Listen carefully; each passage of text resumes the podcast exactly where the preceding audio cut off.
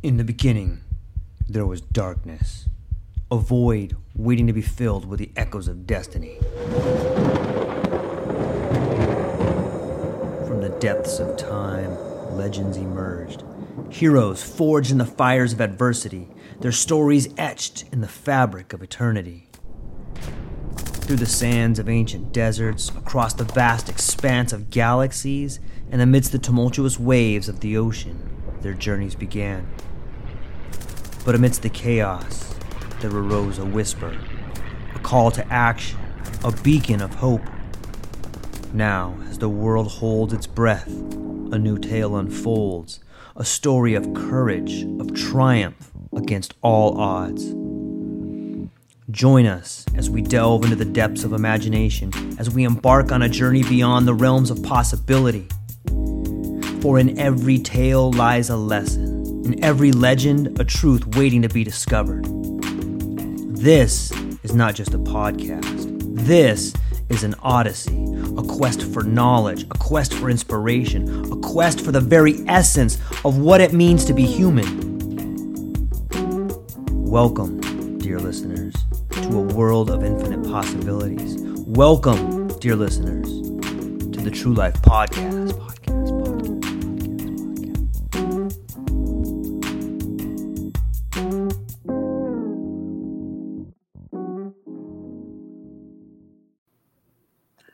Ladies and gentlemen, welcome back to the True Life Podcast. We are here with the ever vigilant Bobbie Anne Cox, who is doing a very important case in New York that is going to have ramifications probably for the rest of the United States. We had a great first show. I'm going to give her a few moments to reintroduce what it is that she is working on, and then we're going to jump right into some uh, very interesting topics. So, Bobby Ann, let me kick it back to you. Can you start off maybe introducing yourself and what it is you're working on? Yes, absolutely. Thanks for having me on again. This is terrific. Um, so, yes, I'm an attorney. I'm here in New York, and um, I've been practicing law for almost 25 years now. And um, this lawsuit that I'm going to be talking about again today is a lawsuit I'm suing the governor of New York, uh, Kathy Hochul, and also the commissioner of health here in New York State, um, Mary Bassett, and then the Department of Health itself, as well as the Health Planning Council. So um, I'm suing them on behalf of uh, a citizens group, which is called Uniting New York State, as well as a group of New York State legislators. So I'm representing Senator George Borrello, uh, Assemblyman Chris Tague, and Assemblyman Mike Lawler. Um, and together, we are suing the governor and Department of Health over in, a regulation that they have put into place, um, which is completely illegal on multiple levels. Um, but I'll just let your your viewers hear a little bit about it. So the regulation is called isolation and quarantine procedures. And what it does is it empowers the Department of Health to pick who they want to put into isolation or quarantine. And that could be in your home or that could be in a facility that they choose. So it could be a detention center, a, a facility, a camp, you know, whatever you want to call it. Um, they get to pick where you have to go. Uh, they get to determine how long you're going to be there. They don't have to prove that you have a communicable disease. They just have to think you might have been exposed to a communicable disease. They don't have to prove that you're a health threat to anybody around you. Mm-hmm. And there's no age limit. So they can tell you that you have to lock down or lock you up. Um, they could tell your child, they could tell your grandchild, they could tell your elderly grandparent or your your parent. I mean, there's just there's no age restriction. Um, and they also wrote in this regulation that they can use local law enforcement to help them enforce the orders.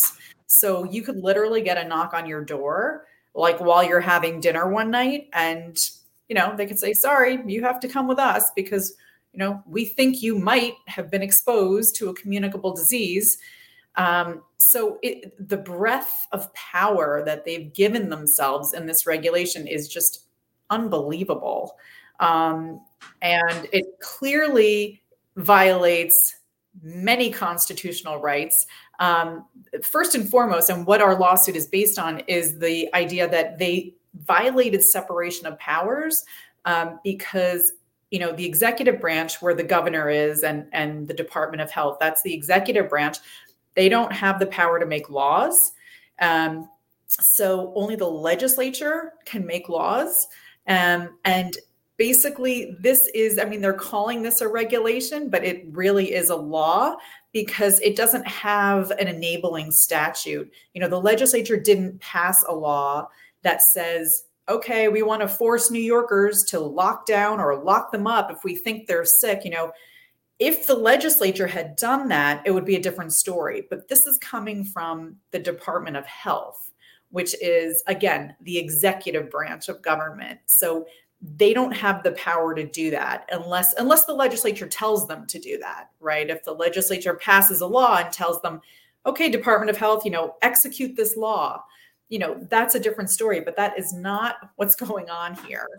Um, so we brought this lawsuit a couple months ago. Um, we filed in new york state supreme court and um, we are now at the point where we had our oral arguments in front of the judge uh, last week.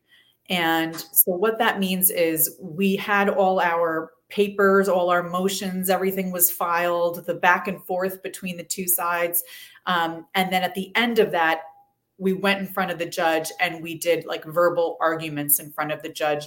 And he could ask questions of us and, and try and understand our arguments better and things like that. So that that just happened last Friday. Um, so now we're awaiting the judge's decision, uh, which we're not sure when that's going to be issued, but we're hoping it'll be issued soon. Um, so he'll issue a written decision, and we'll see. You know, did he did he rule in our favor, or you know, is he going to side with the state in this matter? Um, so that's where we are right now in the case. Um, I think the the main thing I want to point out to to everybody is, you know, when we were doing these arguments in front of the judge, it was very clear that the attorney general in New York, so that's who's representing, you know, the governor and the Department of Health is the New York State Attorney General's office. Um, it was very clear that they made this regulation because they believe they should have complete power over the people on, on a statewide basis, right? So their whole argument is well, don't you want us to have control? Don't you want us to be able to lock people down or lock people up so that we can keep everybody else safe in the community? And, you know, my response to that is well, the legislature never gave you, the executive branch, the power to do that. You know, this we've seen a lot of this in, in not just in New York, throughout the country in the past two plus years that we've been dealing with COVID, you know, we've seen executive branch overstep or overreach on a massive level. You know, we saw it with Biden last year. He told um, OSHA, which is an agency, it's a federal agency in the executive branch, which is where Biden is. We saw him tell OSHA, "Oh, you know what? Make make a regulation you know they called it a regulation make a regulation and and make it say everybody that has a company that has 100 or more employees in the United States you have to force your employees to get the COVID 19 shot. Otherwise, they have to test weekly and wear a mask at work and blah, blah, blah. You know, and he got sued. Biden got sued over that. So did OSHA. And the United States Supreme Court just in January ruled that that was unconstitutional. They said the executive branch cannot make a law. And that was a law because there was no there was nothing that came from Congress that told the executive branch and OSHA to make a regulation like that. They just they just made it up themselves, right? Because Biden told them to. So the United States Supreme Court said, no, sorry, you don't have the power to do that. That power is reserved for Congress.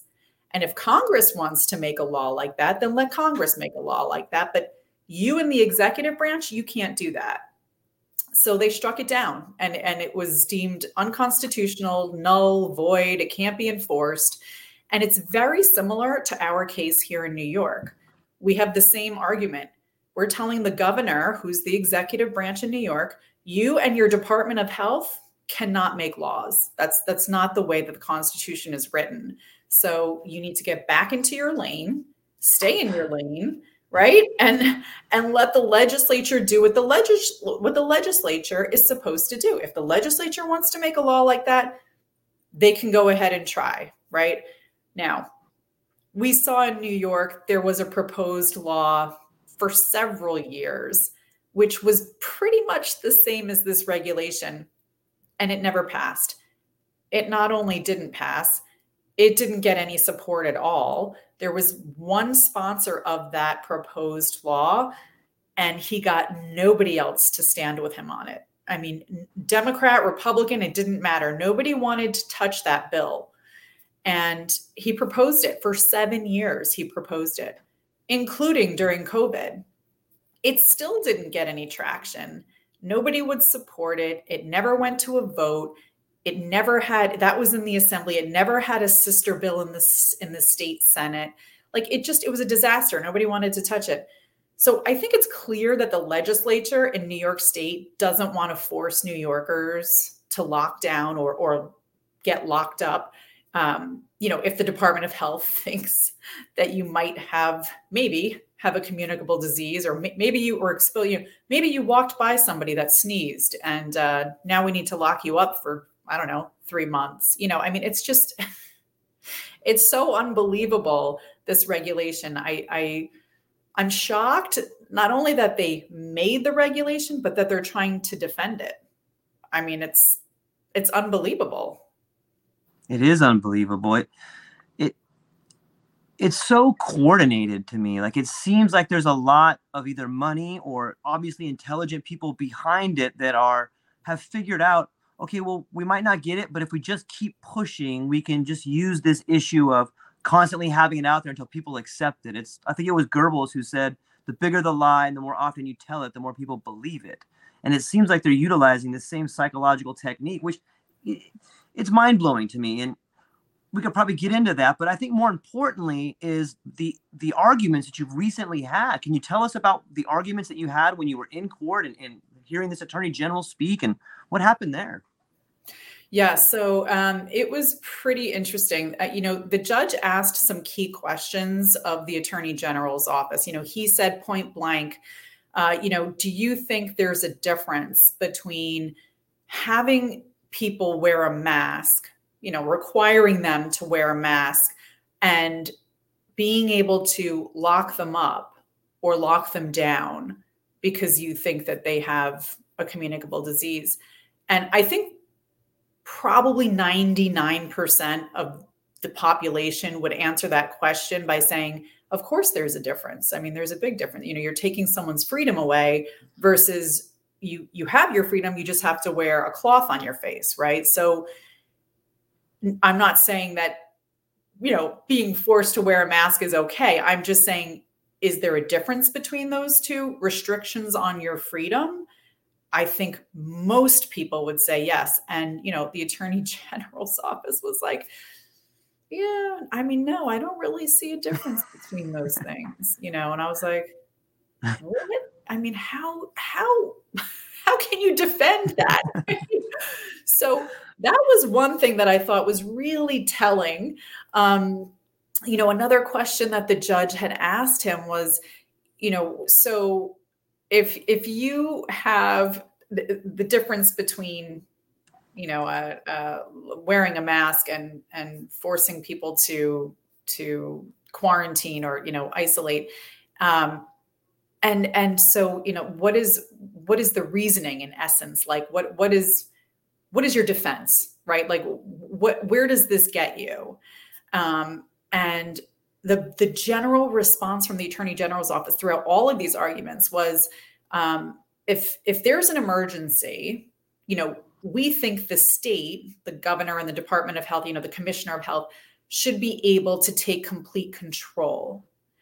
But my rebuttal to that is but you can't just ignore the laws that we already have in place you know you can't just come in make a regulation and overturn laws that have been in place for like decades, right? And we have a law. We have a law in the public health law, section 2120.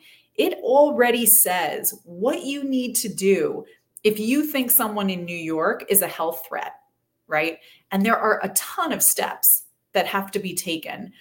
For example, number one, you have to prove the person actually has the communicable disease, right? You can't just be like guessing, like, oh, maybe, maybe you were exposed, you know?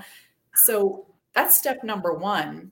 But then there are a ton of other safety precautions. You know, you have to, uh, there has to be an investigation. You know, um, the state has to, or, or the the local Department of Health has to prove that you're not conducting yourself in a proper way. You know, you're not trying to shield those around you from getting your disease. Um, you know, there has to be a hearing in front of a magistrate. You know, there has to be an order that's written by the magistrate. Like there are all these protective steps. And this regulation just ignores all, it ignores that provision of the public health law.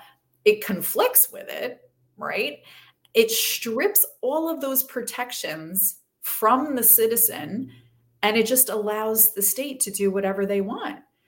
You know, I mean, if you think about it, the way the regulation is written, if you think about it, you could go to like you could go to a concert or you could go to um, um, an event like a dinner party or or maybe a political fundraiser right and then you leave and then all of a sudden you get a knock on the door and they say well you know you were just at this event and um, somebody there had whatever you know tuberculosis covid-19 whatever some communicable disease. Um, and so you're going to have to come with us and and we'll let you know when you're allowed to leave. You know i mean it's like what is that? That's unbridled power. What could they do with that? What if they don't like the political event that you attended right? Could could politics play into this? I mean, the way the reg is written, yeah, they have no restrictions on them, right? What if they just didn't like the part of the state that you drove to? Oh, we don't want people going in that section of the state. We want to preserve that for whatever, you know, nature or whatever. Oh, you went into this section that we didn't want you to go into. Oh, we're going to have to lock you up now. I mean, it's just, it's so crazy how much power they've given themselves in this regulation. Um, you know, another question the judge posed to the attorney general's office was, um, you know, can you use law enforcement?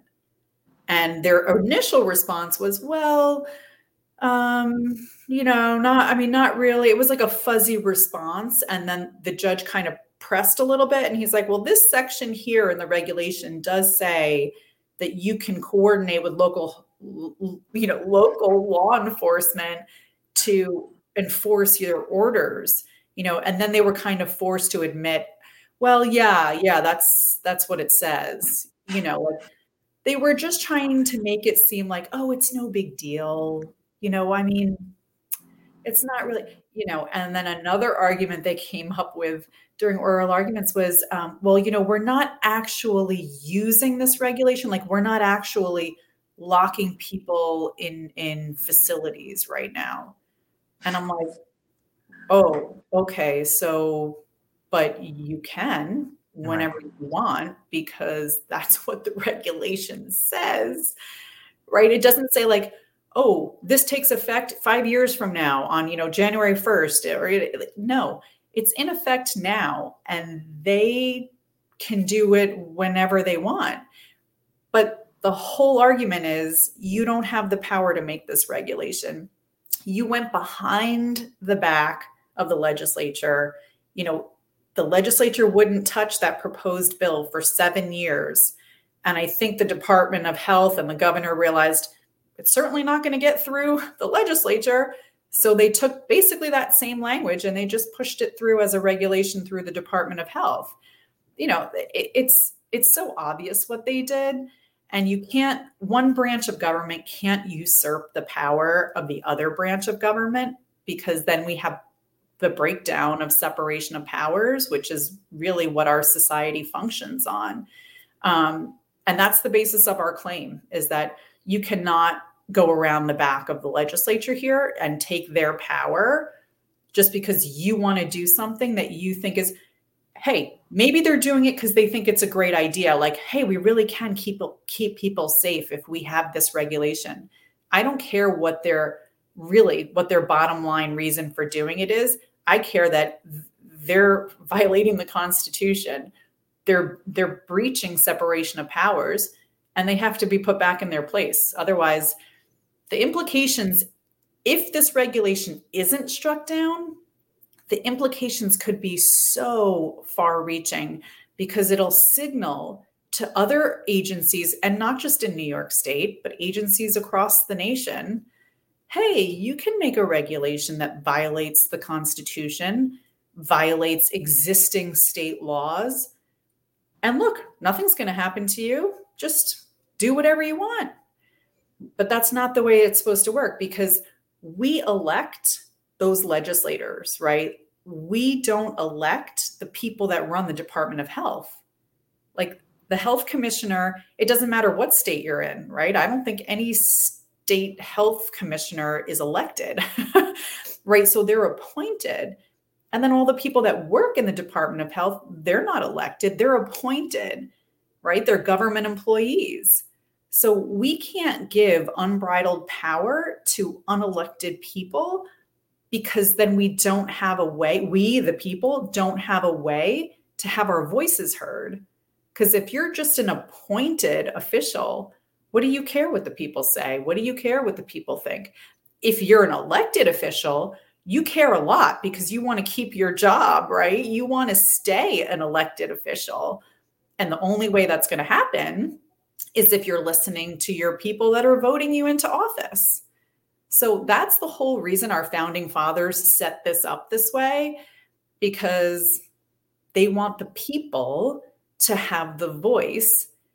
And our voice is being extinguished if the legislature can't do their job and now you have unelected agencies making laws that hurt the people.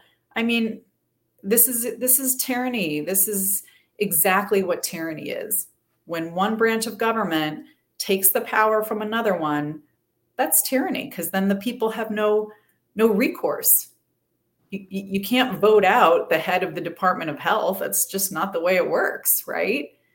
So it's a it's a really important case. I think uh, it's not just not just for new yorkers i think for all Americans because a lot of times people look to see what's going on in New York and I mean if if we can have a regulation that pretty much allows the, the the you know commissioner of health and the governor to lock people up whenever they want what do you think the other states are going to do?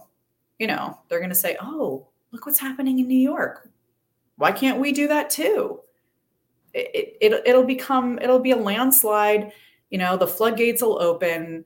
And I think we'll just see agencies across the country starting to make these horrific regulations um, and just really, really getting rid of the voice of the people. And that's what this lawsuit is about. So it's so important and, and, people can follow along if they want we have um, the citizens group that's involved with the case has an actual web page specifically set up for this lawsuit um, so people can follow along. Um, you can sign up there actually, and you can get like weekly emails. Um, like an email blast goes out every week to update people on the case. Um, but the website is great because it also has videos about the regulation and about the lawsuit. Um, it has a timeline to show people the steps along the way, where the lawsuit is. Um, has photographs from like press conferences and stuff like that. So uh, if people want to check it out, it's um, unitingnys.com slash lawsuit. Um, but yeah, it's just so important people know about it. It's it's being swept under the rug. You know, mainstream media is not picking this up, um, which is why I'm so glad you know podcasters like you are picking this up and and pushing it out because people can people don't know, you know, sometimes you don't find out about something until after it's in place and or until after, you know, they knock on the door and take your 10-year-old away, right? Mm. It, it, it, people need to know what's going on so that they can stand up now and say, oh, no, no, absolutely not. I'm not going to stand for this. But we need we need the word to get out. We definitely yeah. need the word to get out. I think when we spoke last time, you had mentioned that there was an amicus brief filed. Were you able to? Were they able to talk about that and use that in court? Was it submitted and submissible there? Yeah. So um, we did talk about that last time I was on. There is a group of New York State legislators, in addition to the ones that I'm representing in the lawsuit. There's another group who knew about the lawsuit, very supportive of it. So they they filed what's called an amicus brief and it's it's for those who don't know it's a brief which means it's a legal document that they draft up. They're not parties in the lawsuit but they have a heavy interest in the outcome of the lawsuit. So you can file a brief with the court and you basically support one side or the other right? You say hey judge this is why we think this side should win and this side should lose. So they filed this brief in support of, of our lawsuit, and um, the attorney general's office completely opposed it. They would not just voluntarily agree to allow it in. So they then forced us to do motions. Like we had to make a motion to the court and file papers and say why we thought the court should be able to read the brief. They filed papers against us saying this is why we think the court shouldn't be able to read the brief. You know, there was this back and forth, and um, ultimately the judge ruled in our favor. Yeah, which was great. He said, um, Yeah, no, he said, I'm going to let the brief come in. He said, I'm going to read it, I'm going to consider it. So when we did oral arguments last week, I was able to refer to the brief and some of the things, some of the points that were brought up there, um, which was great. It was um, the brief, the amicus brief was written by um, Assemblyman Andy Goodell, Assemblyman um, Will Barclay, and Assemblyman Joe Giglio. So um, they got together and did this brief and it, it, it's great. It, you know, it supports our case 100%. They bring up some great arguments in there. Um, and, I, you know, that'll be one of the things that the judge will read and consider before he makes his decision in our case. Yeah, it sounds really good. And I, I just want to applaud you. I, I think the way in which you're arguing this case is perfect. It's, it's, while there's so much things to be concerned and worried about as far as backdooring the government and it's almost like a hostile takeover. The separation of powers is the focal point where if you attack that it can never move forward. So it's a really well thought out and and great argument. Was it something was it was that focus something that took a while to come up with to create the strongest argument or how did you come about focusing on that part of the argument? Yeah you know um, that's a good question because I was talking to a bunch of different um, colleagues of mine before I, I filed the lawsuit. And, you know, those that I spoke with thought that this regulation is horrible. you know, it's certainly unconstitutional in the sense that it violates people's right to privacy and their right to um, unreasonable, to not be subjected to unreasonable searches and seizures um, it violates their right to due process and all this stuff. So they agreed that there were all these constitutional issues in there, but they were saying, you know, you have to wait until someone's actually locked up mm. to file a lawsuit. And um, you know, I mean, I did a lot of research, but I, I just it came to me that no, that you don't have to wait. That's one type of injury that that could be sustained because of this regulation for sure. Um, but there are other types of injuries too. And in this case, the injury that I'm arguing is number one to the New York state legislators, you know, those elected officials who sit in our New York State Senate and our New York State Assembly, they're being harmed because they're the ones that are supposed to have the right to make laws on behalf of us, right? So their power is being taken away. So they're being injured. And there's case law, you know, I did a lot of research. There's case law that supports my argument. Um, and then for the citizens group, uh, Uniting New York State, they're being injured because their voice, if you're extinguishing the voice of the legislators that we all picked and voted for and put into office, you're directly then extinguishing the voice of the people because the people have the right, as per the Constitution, to elect their representatives. And those representatives are the ones that are supposed to make the laws that we have to live under. So if you're extinguishing the legislature's voice, you're extinguishing the, the voice of the voters right so there is injury on on both of those levels so of course the attorney general's office is challenging that and they're saying oh there's no injury there's no injury you know they're trying to say you you only have injury if you've been taken out of your home and locked up uh, in in a camp somewhere, or or if we've forced you to stay in your home and you know now you can't go to work or you can't go to school or whatnot. Um, but but we disagree and that's you know that's the basis of our argument is that's there are different types of injuries and there's injury here but we'll see that's one of the big things the judge has to rule on is is there injury another way to put it is do these parties do the petitioners meaning the legislators and the citizens group do they have standing and that's what mm. they call it it's a legal term um, and that's one of the big issues in the case. So, one of the things the judge has to rule on is whether or not they have standing.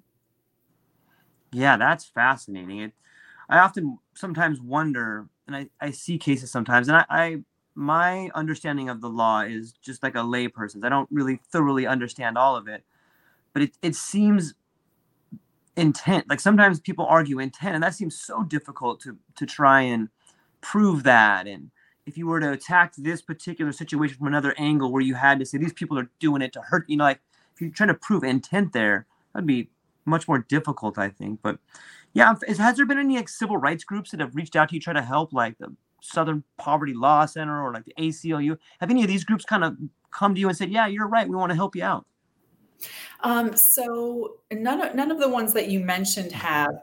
Um, there have been some other citizen groups that are smaller level, like just within New York State, um, that have reached out and uh, offered to give support. Um, Children's Health Defense, which is a national organization, um, their local New York State chapter has reached out and um, yeah, they've offered some support and uh, you know they they had me come on their podcast and had me come to a rally and speak at a rally. And yeah so there has been support like that. Um, just just not really at the national level um, more localized within new york state. Um, but the surprising thing is is that the the mainstream media i guess it's not that surprising.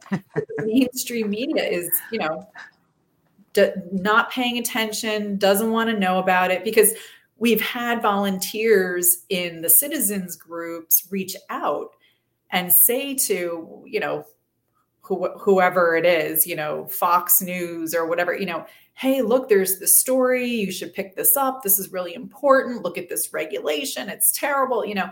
And so far no none of them mm-hmm. none of them are picking it up you know. We've reached out to a couple people even at like newsmax and stuff like right. they're not picking it up. So um, I don't know. It's it's very interesting that, and it's sad because the media should be, the media used to be right. I mean, I remember years ago, the media used to be the ones blowing the whistle on the corruption and the horrible things that were going on, and today that's that's not what you see. You know, I mean if if this situation and this lawsuit was going on 20 years ago or 30 years ago, you know, I would hope that the media would be all over it, like, oh my gosh, look what they're trying to do in New York, you know. Um, nope, haven't seen that yet. So we'll see. We'll see. Maybe, maybe once the judge rules, maybe they'll pick up the story. I don't know.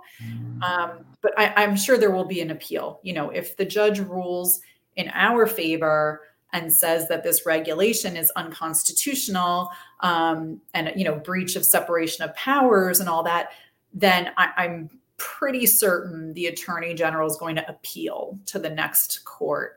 Um, which would be the appellate division in New York.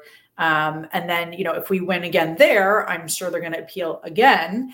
Um, and the highest court in New York is called the Court of Appeals. Mm. So, um, which is, you know, a panel of judges. So, yeah, so we'll see. I, I'm I'm sure it's.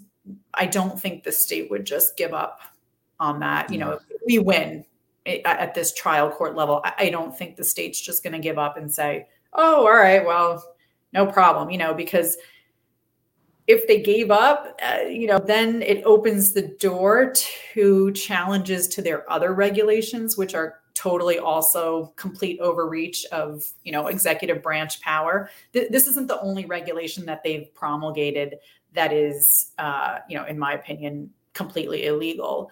There are other ones too, um, and and I do have a couple colleagues that are challenging and they've sued the governor for these other like for example the mask mandate um, that's that's a regulation that was not through the new york state legislature so I think there are like five different mask lawsuits going on right now in New York State.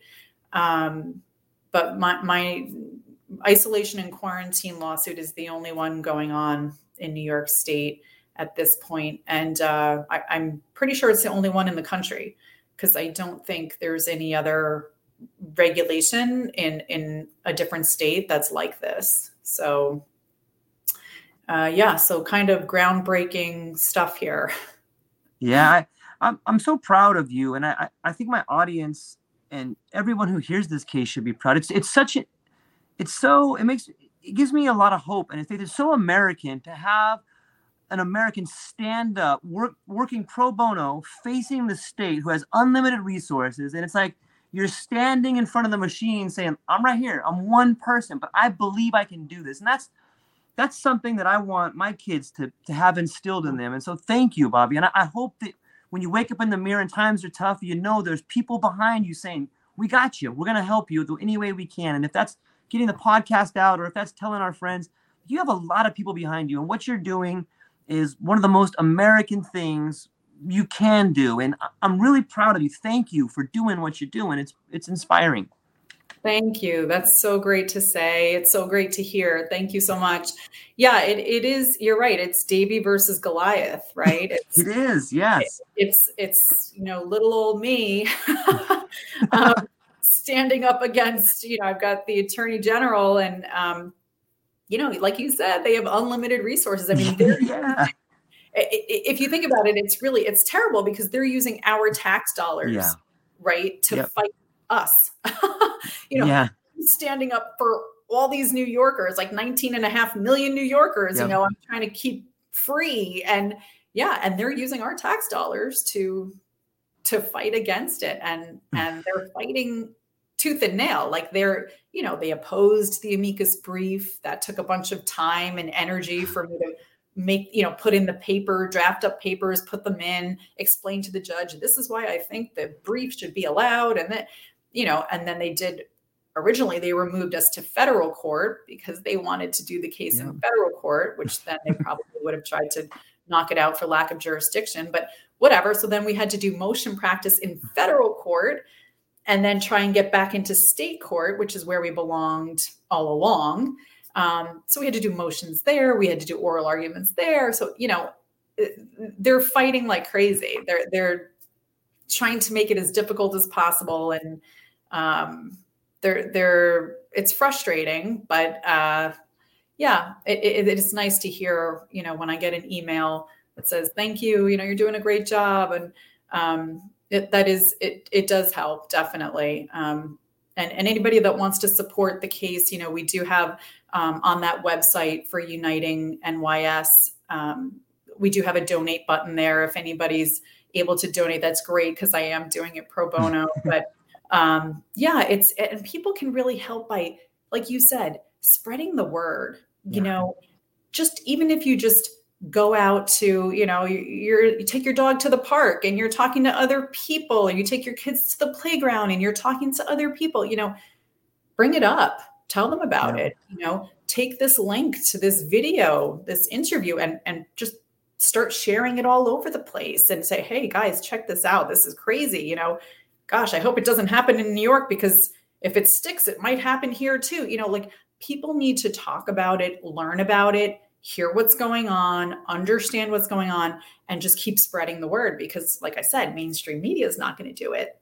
Mm-hmm. So, you know, we have to do it instead word of mouth, posting on social media. Um, really any way that people can anybody that knows an, another podcaster that wants to pick up the story or you know a radio show host that wants to do an interview like those are the things you know i'll get you know just local radio shows will reach out and say hey do you want to come on? And you know we'll do a segment on you. And i'm like yeah great. I'll, I'll do any kind of an interview to get the word out because yeah they're trying to sweep it under the rug. They're trying to make this be like not just a secret but like oh it's no big deal. You know it's just another regulation. It's just another rule. And i'm like we can't let this be normalized. You know we just we can't let it be normalized. And we already have and and most places do like most states even some cities have their own rules. You know most have rules or or laws that say if there's somebody that's a threat to the health of of the community there are steps there are ways to remove that person and and have them quarantine until they're well and then they can come back out into society. But it's it's laden with protective measures so that the person themselves is not taken advantage of or, or hurt in the process too. So it's a balance between we don't want to hurt the public but we also don't want to hurt that person. So that's why we have laws we have legislators. They sit there you know i don't know if you ever have watched a legislative session but they sit there and they debate. You know they say here are the pros of this proposed law and here are the cons of this proposed law. And they go back and forth and they debate what's good about it what's bad about it. Maybe we could change this maybe we could keep that. It's a negotiation process when when the legislators make a law whether it's at the state level or whether it's at the federal level it's the same process really. So that's great. That's what you want. You want people to debate and say well, I think this is good for this reason, and I think that's bad for that reason. And you want to hear all the arguments, and then you want to come to some sort of an agreement. And, and you say, okay, well, now we can meet in the middle. You know, we'll get rid of this provision, we'll keep that one, you know, we'll change this one a little bit. Um, and, and that's how you make a law. That's how you make a fair and just law. And we have laws already and we don't need the agencies coming in with the governor and saying, well, we're just going to ignore that. You know, we're, we're not going to pay attention to that law because we want this rule that gives us complete supreme power over everybody. You know, it's just like, it's just not the way it works, guys, you know? So we got to keep, we got to keep pushing. We got to keep educating the public. Um, let people know what's going on how they can help. Um, it, it's really it's it's so important. It's really top priority uh, because we can't we can't let democracy die in darkness. That's for sure. Yeah, that's a great quote. I I know you've mentioned the websites where people can go around and check things out, and I know that your time is valuable, and, and you have another interview coming up. But can you just tell people one more time where they can find you, and where what they can do again to support you. And then I'll put those in the show notes and I'll let you go. But I, I just really want people to know where they can reach out to you.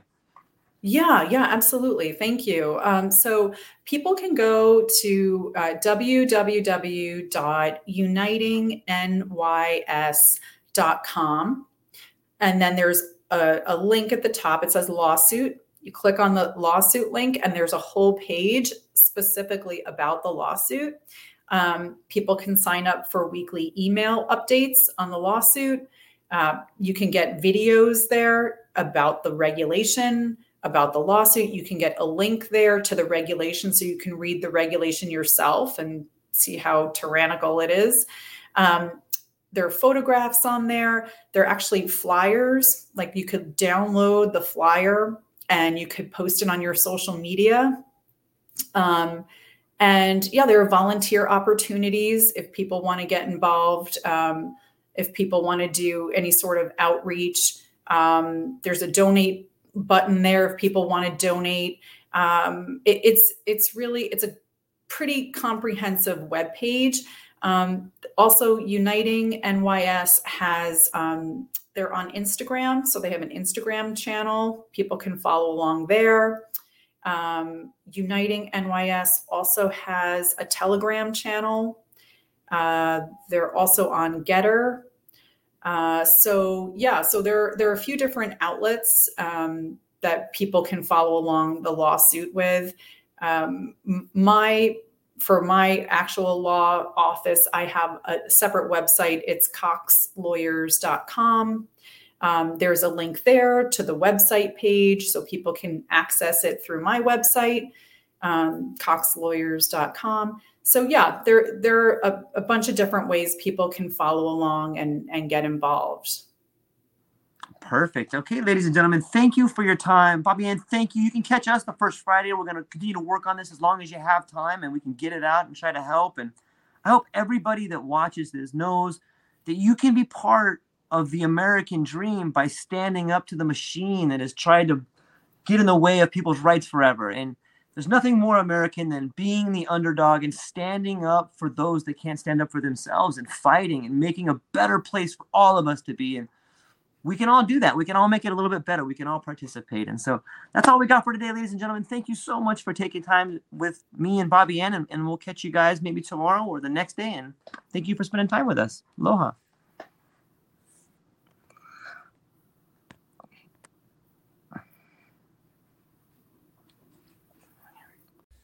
Aloha, everyone. Thanks for taking a moment to hang out with me in the True Life podcast. I truly appreciate it. If you're taking some time to listen to this, whether it's your first podcast with me or you've been with me the whole way, I truly want to say thank you from the bottom of my heart. Additionally, I would like to try to inspire everyone. The world is a crazy place, and if you listen to your heart and you take some chances, I really think the world will unfold in front of you in ways you can't imagine. I've been doing the podcast for about five years last year, I decided to take the plunge. Well, circumstances dictated that I took the plunge, and I did.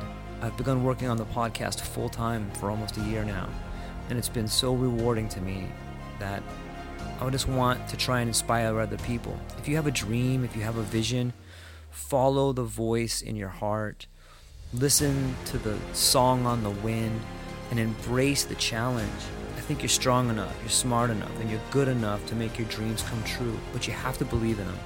And I truly believe wholeheartedly that if you take a chance, a real chance on what is possible, then your dreams will unfold in front of you. Uncertainty can be a monster, it can be something that we run away from. But much like fear, if you stand in front of it, it's not that big of a problem. I know everyone listening to this has a dream and a vision, and I hope you all conquer it. And I want you to know it's possible. Take baby steps and move towards it, and you will get closer to it. Your relationships will be better, your life will be better, and you know what? You deserve it. You're an amazing person. If you get a moment, go down to the show notes. If you can, support the show. Thank you so much for being here. Now let's get to it.